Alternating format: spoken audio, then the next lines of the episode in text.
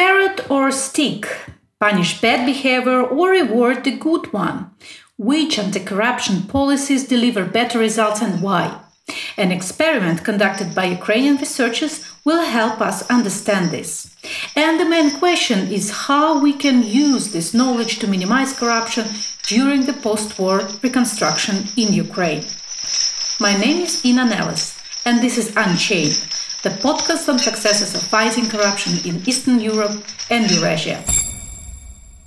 So, I'm really happy to start the second season of Unchained uh, on this topic. What works better, the prevention or punishment of corrupt officials? And we have the real data to discuss with my fantastic guests. Please welcome uh, Andriy Biletskyi, the Administrative Director of Anti-Corruption Research and Education Center, and Dr. Roman Sheremeta, an economist and the founding rector of American University Kiev, who was the head of the ACREC research team in this experiment. Thank you for joining me today. Thank you very much. So, uh, Andriy, as the representative of the ACREC team, as I understand, this idea was born inside your research center why? Why and when you decided that you need a real data to, to, to look deeper into corruption prevention and punishment? How this idea was born? Well uh, the idea uh, the roots of this idea they came uh, from uh, 2019 uh, when the chatham house they uh, published a research paper on um, on a topic that anti-corruption reforms are failing in Ukraine, to be honest. And uh, together with my colleagues, we actually came up the, with the idea that uh, actually we wanted to produce the policy paper and uh, research that will show that they are wrong. So the, the Chatham House, they uh, declared that Ukraine's pass on uh, using only punishment approach to corruption is failing and you could not go anywhere with this approach. Uh, what we wanted to study is that um, how actually prevention and sanctions are working in the anti-corruption sector. We wanted to prove that actually the uh, effective uh, effective sanctions they are not possible without preventive measures. And uh, this was our research design. We just wanted to um, to do the small research and to publish it. But uh, this idea stopped at this time until we have uh, uh, Roman Sheremeta as our lecturer of the course Behavioral Economics of uh, our master program. And we decided to go with to to start the experiment to somehow to put this research design into the uh, experimental um, approach and uh, try to um, try to see whether the what is more effective in the anti-corruption sector, prevention or sanction.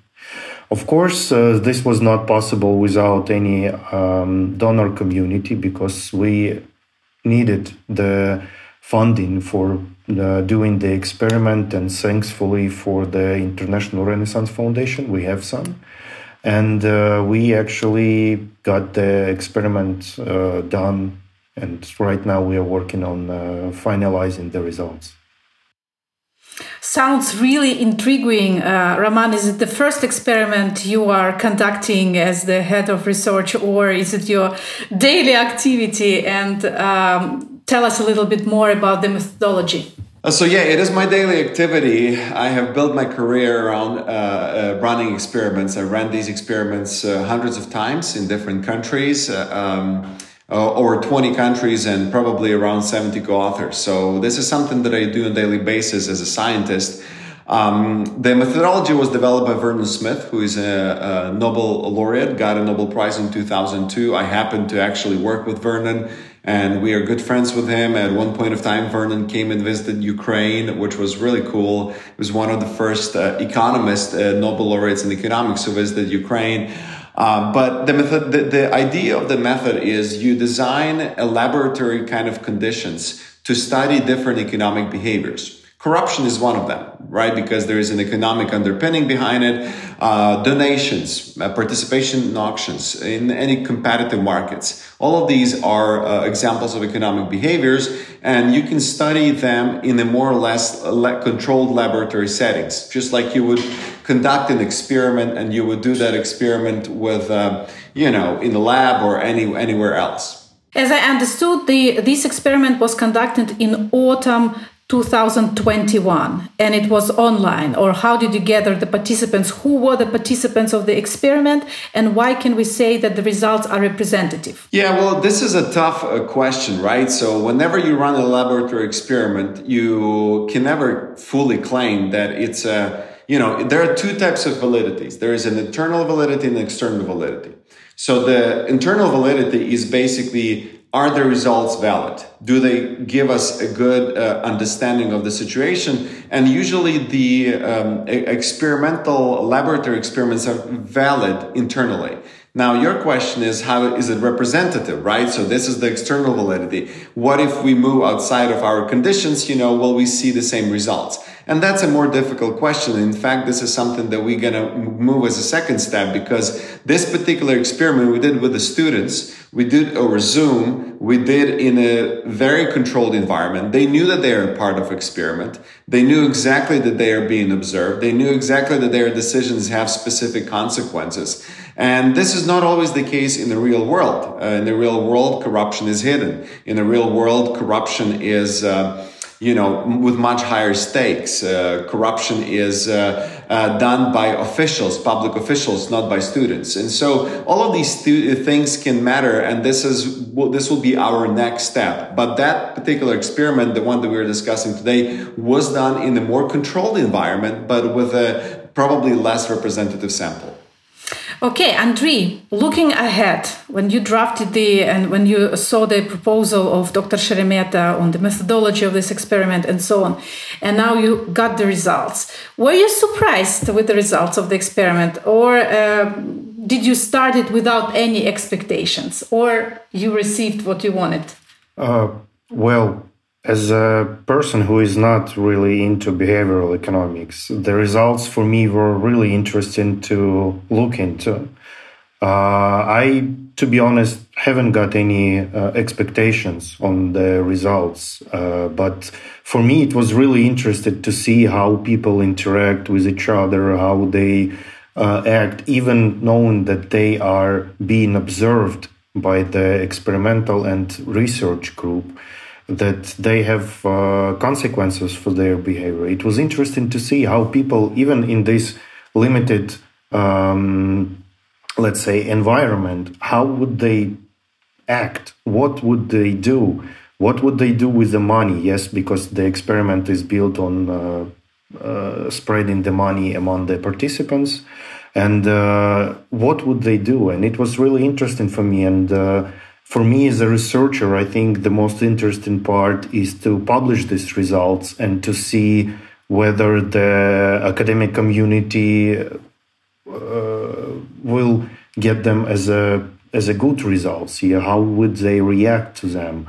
Will this uh, experiment will be good for the academic uh, for the academic community on the West, especially because we are as think tank in Ukraine. Of course, we are looking for the Western uh, universities and Western think tanks to uh, acknowledge our work, of course. It's not only about Ukraine, but showing how Ukraine approach to anti-corruption and corruption is working to the Western uh, part of our world.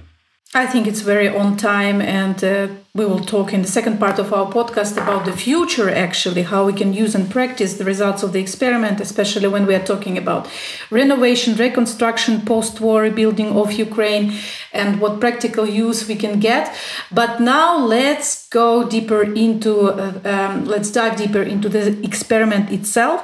So, what were the anti corruption um, policies which you actually tested? What were carrots and what were, what were the sticks? Roman. Yeah, so uh, so you will understand first of all what was the task, right? So the task was very simple. We had um, uh, an official who had a budget, and he had to allocate that budget uh, between the citizens. Okay, so the idea was he has a specific budget, he can give all back to the citizens, uh, kind of, you know, trying to um, uh, represent, let's say, a city mayor who basically has access to a pretty large bu- uh, budget. And so uh, he can also take part of the money into his own pocket. And so that was sort of the, the base baseline, right? And we, we allowed the, uh, the, the public officials to do whatever they want. They could have kept all the money for themselves and they would actually make that money as a profit for themselves. And so now, as far as the carrot and the stick, so we actually um, uh, tested couple uh, treatments. So one was uh, a fine, a punishment, right? So uh, after um, the official took some of the funds to himself or herself, then there would be a, a sort of uh, a nature would draw uh, randomly, well, uh, with certain probability, there was a chance that you would be detected. And we actually ran sort of a lottery. So if you were caught, uh, because it's probabilistic, sometimes you can be caught, sometimes you will not be caught. And so we wanted to, you know, uh, emulate that. And so if you were caught, uh, then we would punish you. We would literally take all the money that you stole and we would actually take money from your salary right? So you would actually financially feel the, the burden of that. And we, that, that amount, you know, w- was significant. So this was a punishment, a plain punishment. Then what we also did, we also uh, tried another way of punishing, but punishing not so much monetarily as your reputation. So imagine that your photo was taken. And so in a, your photo would be available for everybody to view. And if you were to be caught that you were stealing money, all the students who participated and they would see your photo and they would say, Hey, Inna did this. Oh my God. So, I mean, yeah, I mean, it does have a, a, bite a little bit that, you know, your photo is going to be there. Sure, it's a limited number of people that participated in this experiment, but they would see that you actually did something unethical. Um, and then I hope the was, photo is at least good. Yeah, so well, they knew they knew. We we made sure that they would know that this, these are the rules, and that's the whole idea of the experiment. That everything is very well controlled. And finally, in terms of the carrot, so this is the idea was of you know preventative measure. So what, what we decide? We decided we said, hey, how about we start with uh, giving an official a decent, better salary. Okay, so the official just got a better salary from the beginning with the hope that it will prevent them from taking money from the citizen's pot.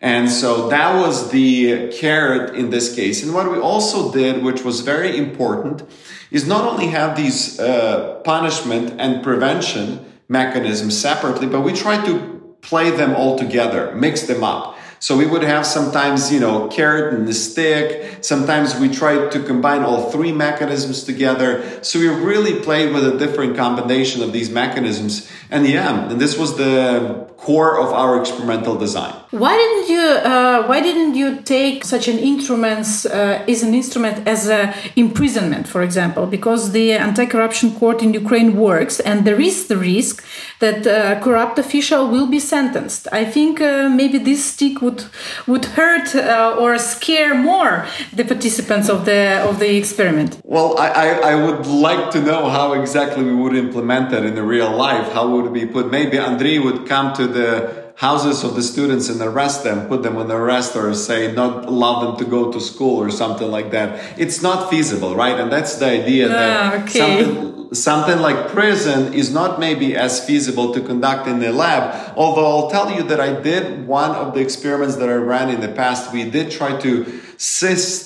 well simulate that experience. So in that case, what we had, we had uh, repetitive interactions. So imagine a game like this would be played 10 times.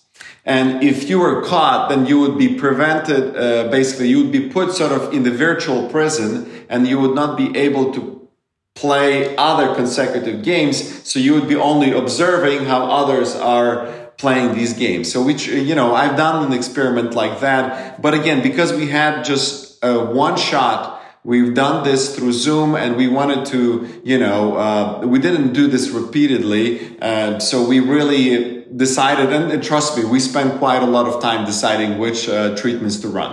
as a rector of a university, you're just too kind to students, let's be honest. so let's jump to the findings. Uh, so, which mix of prevention and punishment works the best? Uh, how to use this and how to balance it in practice?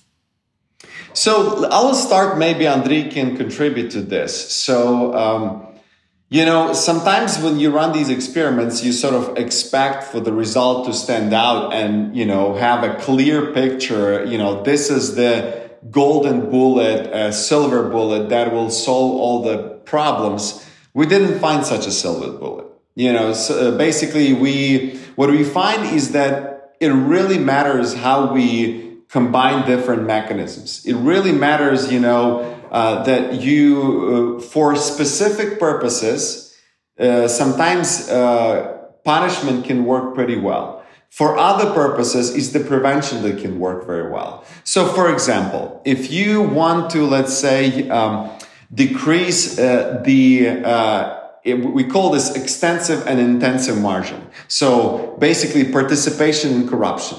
So imagine we just want to decrease the rate of corruption so that fewer people uh, would be uh, participating in the corruption. It turns out that, you know, fine as a punishment is not effective by itself.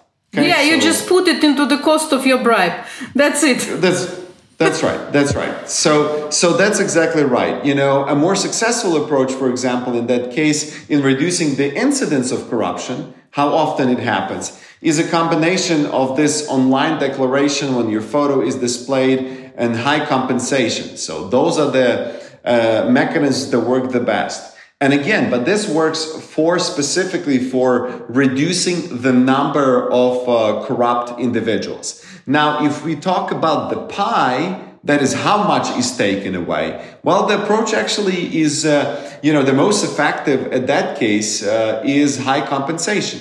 So how can, when we give a good salary, it actually is going to prevent people from stealing and, and the pie that is stolen is going to be the, the least, uh, uh, in terms of the amount. So the bottom line, uh, for me, the bottom line, um, um, sort of lesson here is there's no silver bullet. And this is a very important lesson that uh, depending on the strategy, depending what the purpose is, uh, it's not just prevention. It's not just punishment. It's a combination of the two. Or sometimes you, you know, need to be very creative and uh, you need to do, uh, you know, a much, much more uh, thoughtful approach in order to get rid of corruption and reduce the amount of the corruption. Maybe Andriy wants to add something else, but this is the main lesson that I learned from this study.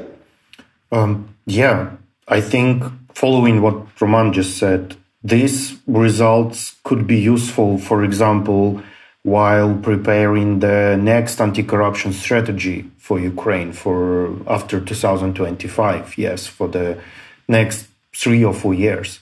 Uh, why could they be useful? Because they gives us the understanding on how these approaches could be combined and how they actually working in this or that environment.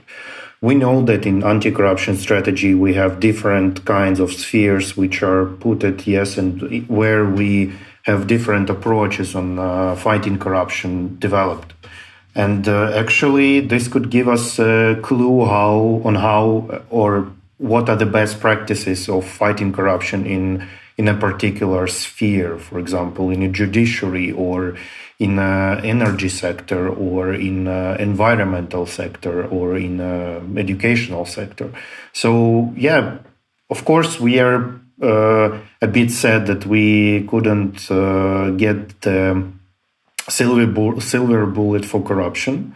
But I think it's just the first step for, for us to go, and uh, these results could actually give us good uh, you know good they serve they serve as a good start for us in order to to make this silver bullet for the future.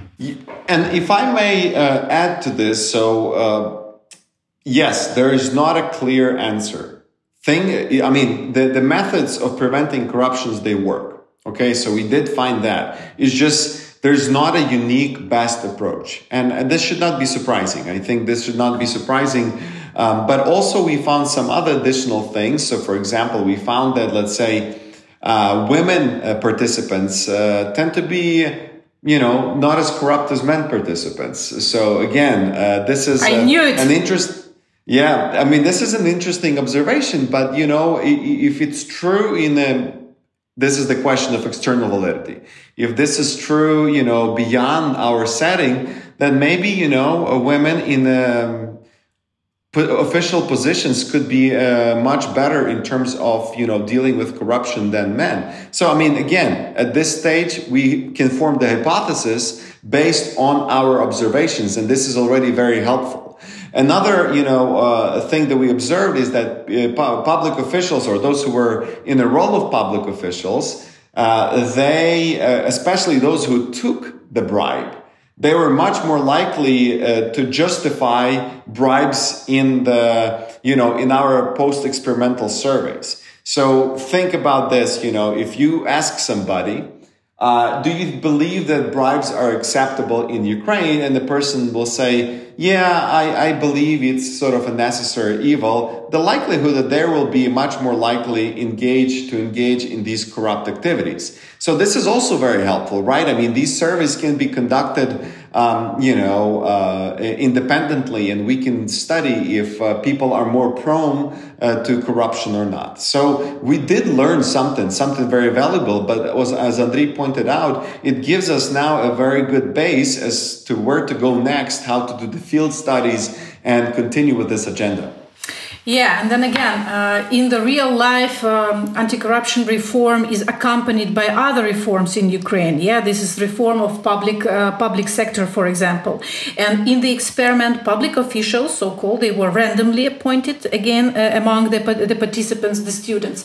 And I think the results would be different if these uh, authorities would be selected through an open competition, as it is in real in happening in Ukraine when their Absolutely. background, lifestyle, professionality are properly checked in advance. So it gives us at the at the entry uh, point uh, a little bit better people who fit better into their positions.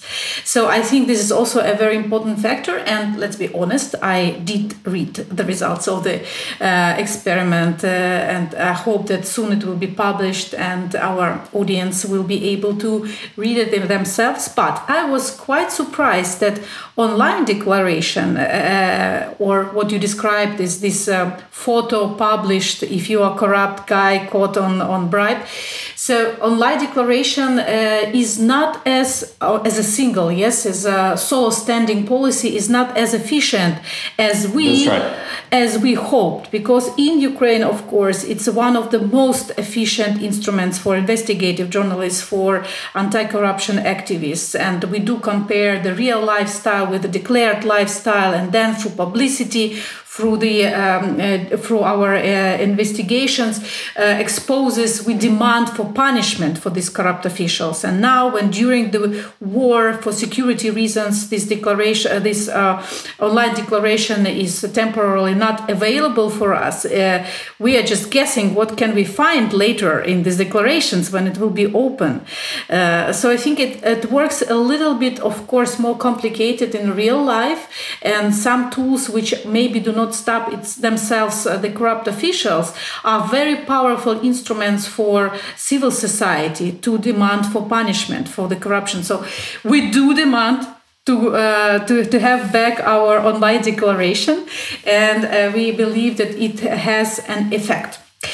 So let's think about the future because both of you mentioned that it's the first step, and maybe who knows, uh, on the second stage of this research, we will get, we will invent the silver bullet perfect silver bullet for Ukraine 2023 2024.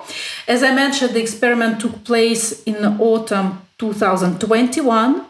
Now, after almost uh, more than a year of a full scale invasion uh, and the war of aggression of Russia against Ukraine, um, I think the results would be different from what you received. I think that, in my perception, corruption now is a betrayal. Corruption now plays, plays against Ukraine.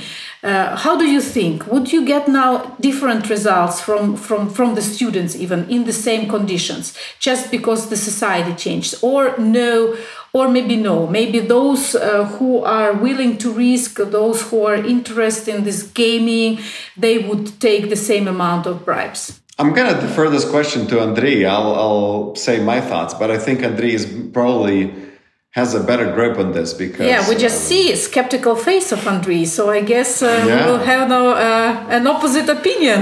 Uh, Andriy what do you think? Would the results be different now? Well to be honest I'm uh, quite skeptical about this to be honest because I uh, personally I started to write my dissertation after 2014 after the Euromaidan uh, events yes and my dissertation was about um, um, activities of the public, of the NGOs, of the uh, citizens in fighting corruption. And while uh, while I was doing my um, research, I was questioning the citizens, the representatives of NGOs. And uh, it was in 2016, if I'm not mistaken, so two years after the uh, Euromaidan revolution. And I saw that ordinary citizens they only proclaim their will to fight corruption but they do nothing about it. So i'm afraid that we might have such situation after the full uh, full uh, scale invasion of russia.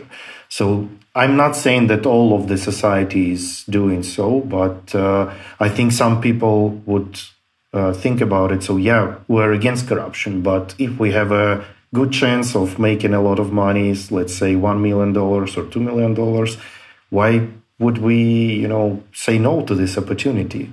So uh, if we saw, or for example, on a, on a TV or in the internet that some of the high officials, they are not imprisoned for a huge amount of bribes, why shall the uh, specialized authority pay attention to our small business with the corruption, you know, like maybe $100 or $1,000. So I'm a bit skeptical about this. Of course, I want uh, I uh, I want to be uh, I want this not to be true, but I think this is how it uh, how it ends. And uh, actually, we will if we will if we would uh, done this the same time. I mean, right now during the during the war, I think the results might be almost the same as uh, they were in uh, autumn 2021. Roman, what do you think? Well, I actually agree with Andriy. I actually fully agree with him. I think that uh, um, just my personal experience, um, you know, in the United States, uh, the corruption, especially at the universities, let's say, you know, there's literally, it doesn't exist you know, in my uh, 20 years of uh, being a professor at the university, I never had a student offer me anything. Never. Like, not a single time. And I never had a faculty coming to me and asking me to help some student or like do some favor for him or her. Never. So imagine this just doesn't exist. And the reason it doesn't exist because if this were to happen, I literally, I would lose job, right? I would lose job and, and, and there is a, there's this uh, critical mass that basically uh, says, you know, we, we're not going to do, and as soon as the rule is broken, there's going to be tremendous consequences. In Ukraine, we don't have that. We would need to really, if, as long as we still allow these sort of cases, what Andriy mentioned, you know, that they go unpunished and people get tempted and, and they still see. So we have to have a zero tolerance to corruption the, the, the, the consequence had to be very serious to change the mentality of all the people. Um, you know, I, I, I love, uh, I mean, one of the um, stories that, or, or, scenarios that I always remember from the movie Sluha Naroda, The Servant of People. If you remember, there's like this uh, minister of the infrastructure.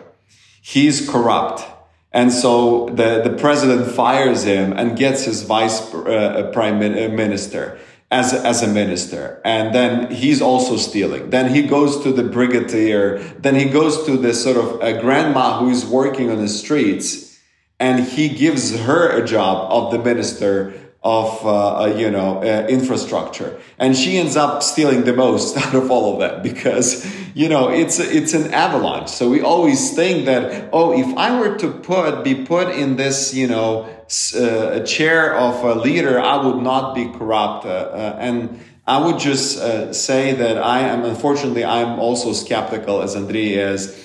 I don't think much uh, will change, and we need to do a drastic, drastic, uh, drastically address this question, and as a society as a whole. Um, and war by itself is not going to solve this problem. Yeah, but at the same time, um, I'm just thinking about um, about the change in this society, you know, and uh, maybe if there is not enough capacity of anti-corruption bodies, and they will not gonna caught everyone, and they will not gonna caught middle and small business who are a little bit like misusing the public funds and so on, but there will be a lot of people. There are already a lot of people angry people who lost homes, who lost relatives, who lost everything uh, during this war, and who will not wait for the results of the official bodies, who do understand who at the local level uh, is stealing, and they do have weapons.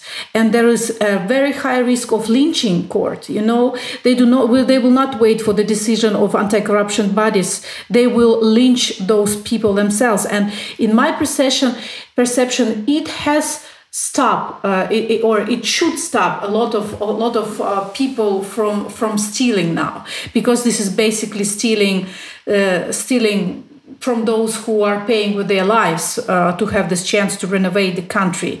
And uh, in this perception, uh, I agree with you that inevitability of punishment is a very, very important factor.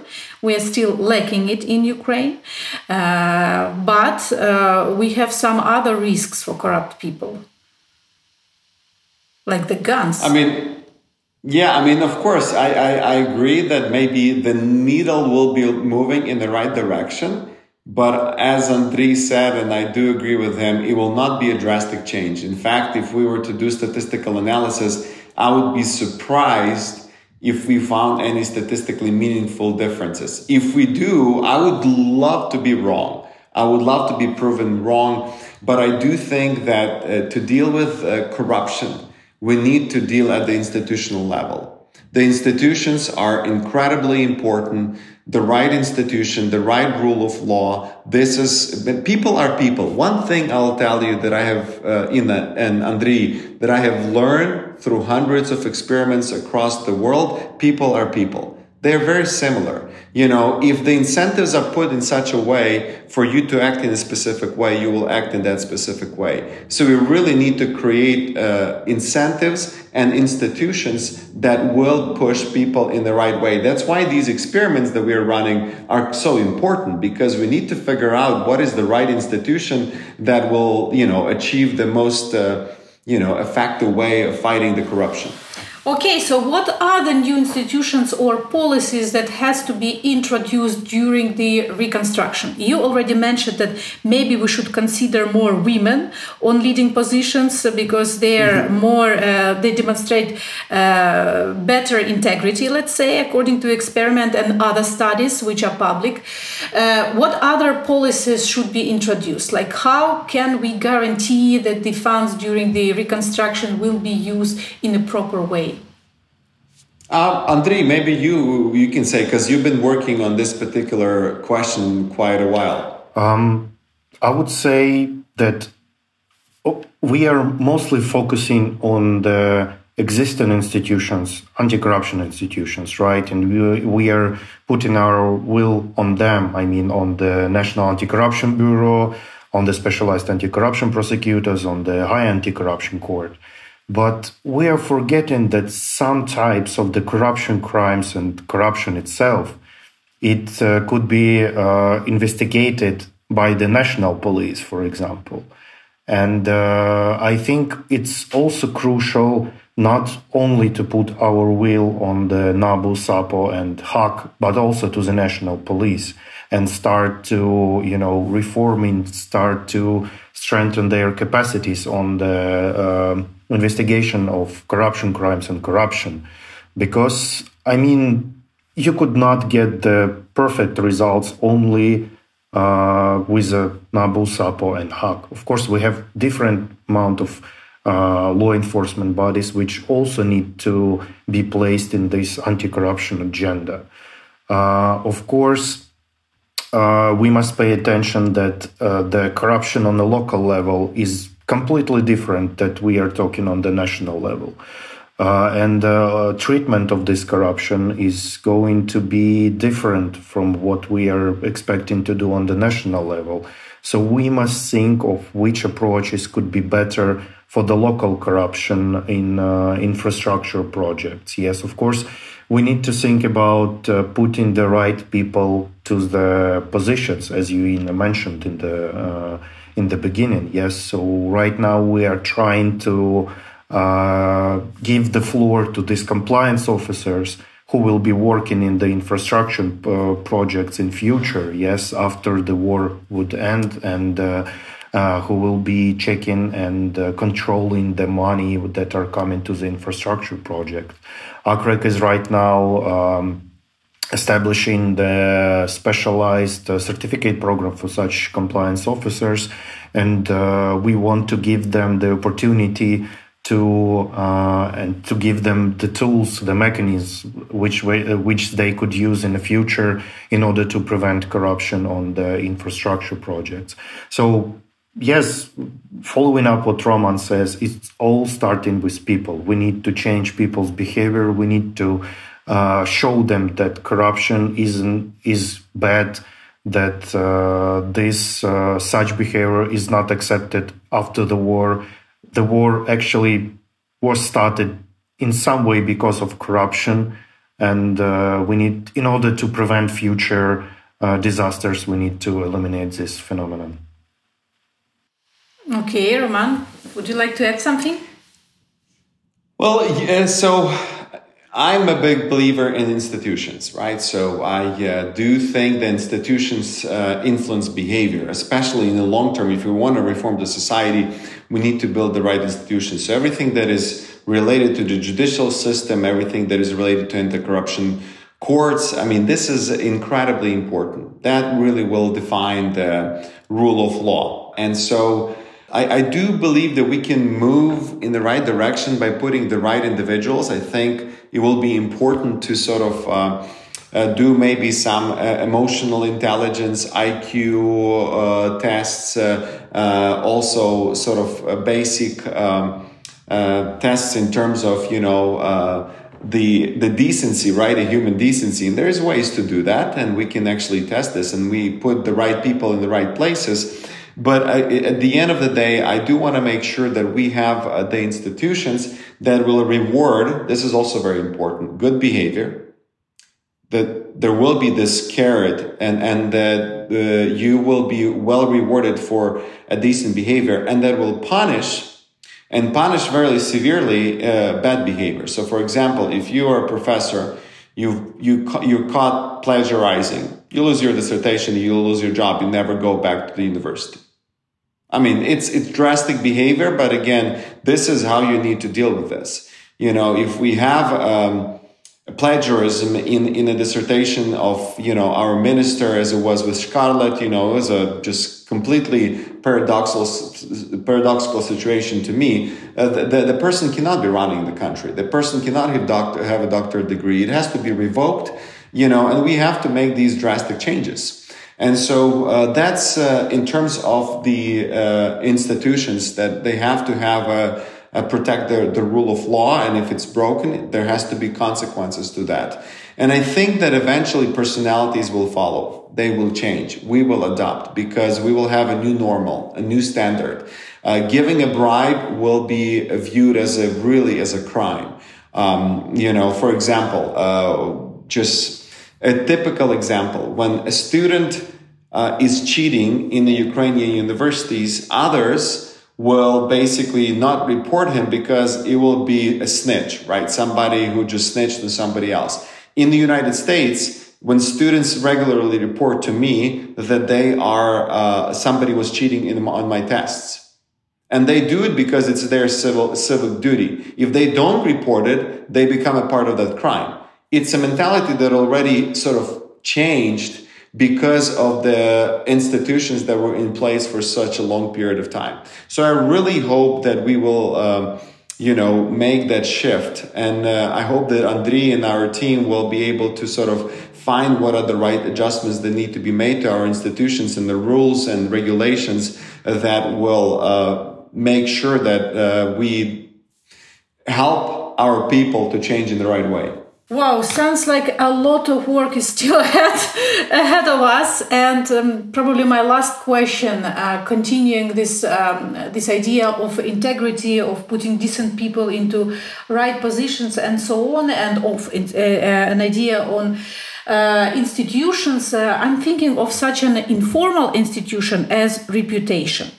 And when will we be able, or how to promote the um, the strengthening of the uh, reputation institution in Ukraine. When when people, when politicians, when um, officials, uh, other officials, local officials, national at the national level, they will really uh, be interested themselves in protecting their good name, in playing in the long term. Yes, not just uh, steal the one million and then escape somewhere uh, with this one million and just to cut all roots with Ukraine, but when they will be uh, interested in having their good name and uh, staying um, like climbing uh, up the uh, the social uh, I don't know elevators and and get higher and higher because of their good name. How do you think? Um, what is the current situation with the with the institution of reputation in Ukraine, and how can we strengthen it? Well, my personal opinion is that uh, institutions have to take this into account the, the reputation. When you are being hired for a specific position, your reputation has to be one of the decisive factors of whether you get a job or not. If you were tied in some sort of, you know, corruption scandal, you will never get a job again because that's how the institutions will take, you know, it's one of the parameters, one of the main, first of all, you, you look at the professionalism, if the person is truly professional, and then, you know, you also look if the person has a blameless reputation. And that's as simple as that. You know, if the person has that reputation, then um, you know, we, we hire them. Now, I also hope that the society will start taking reputation more and more into account because, again, one of the reasons why I would never uh, side with anybody who offers me a bribe for any sort of uh, you know behavior um, uh, and on my academic career is because you know the reputation that I have built, and I know that the society is rewarding that. And if they will, you know, if they were to um, find out that I have done something very unethical, my academic society would have punished me very severely. And again, that's because uh, they have developed this um, collective action or collective, uh, you know, will, and they will as a society, not as an institution, not as some sort of government regulation, but as a society, they will punish me. Exactly. So it's a self-regulation, a self-imposed regulation, if you will. So uh, all of these things have to come together. Um, yeah, I think that uh, Ukrainian society should uh, borrow this uh, cancel culture, but in a good way, of course, but not going really uh, deeply into canceling everybody for anything.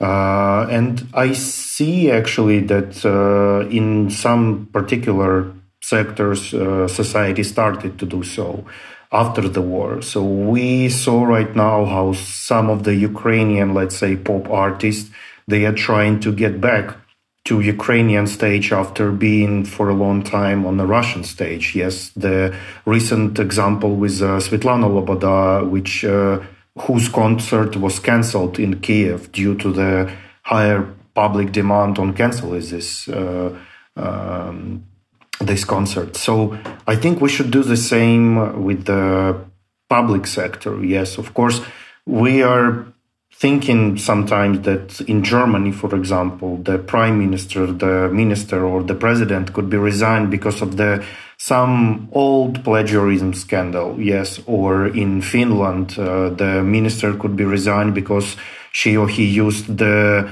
uh, car which was given her as a minister to go to the private dentist, for example, yes, and it's in the nature, it's in the culture, so we are we need to think of the steps how to establish such culture in Ukraine. Of course, it's not really working right now. We can see this with, uh, for example, NABU of uh, the mm, uh, selection of the NABU director. Yes, there was a lot of people who got in uh, tricky schemes, in uh, who got relatives in Russia, for example, or some other misbehaviors. And but they were accepted by the selection commission. And to be honest, it's not right. It's, uh, so we somehow need to think on how to establish this cancel culture for the corruptioners in Ukraine. Sounds like a topic of one of the next episodes of Unchained. And here I would like to stop today. We have we are now intrigued to read the research, and I encourage uh, once this episode is online uh, that everyone who hears us now will uh, read themselves, to read themselves, and uh, to have their own opinion. And uh, I appreciate that you've done this experiment, and now we have a little bit more data. We are less blind, and let's continue together to invent the silver bullet and to make our anti corruption approach uh, more efficient. Thank you so much. Thank you, Roman. Thank you, Andriy. And thank you for your work and being with us today. Thank you, Inna. Thank you, Roman. Yes, thank you for having us. Great. This episode of podcast is implemented by the Anti-Corruption Research and Education Center with the support of the International Renaissance Foundation. You can find more information about Eurasian Academic Anti-Corruption Network on our website and Facebook page. You are listening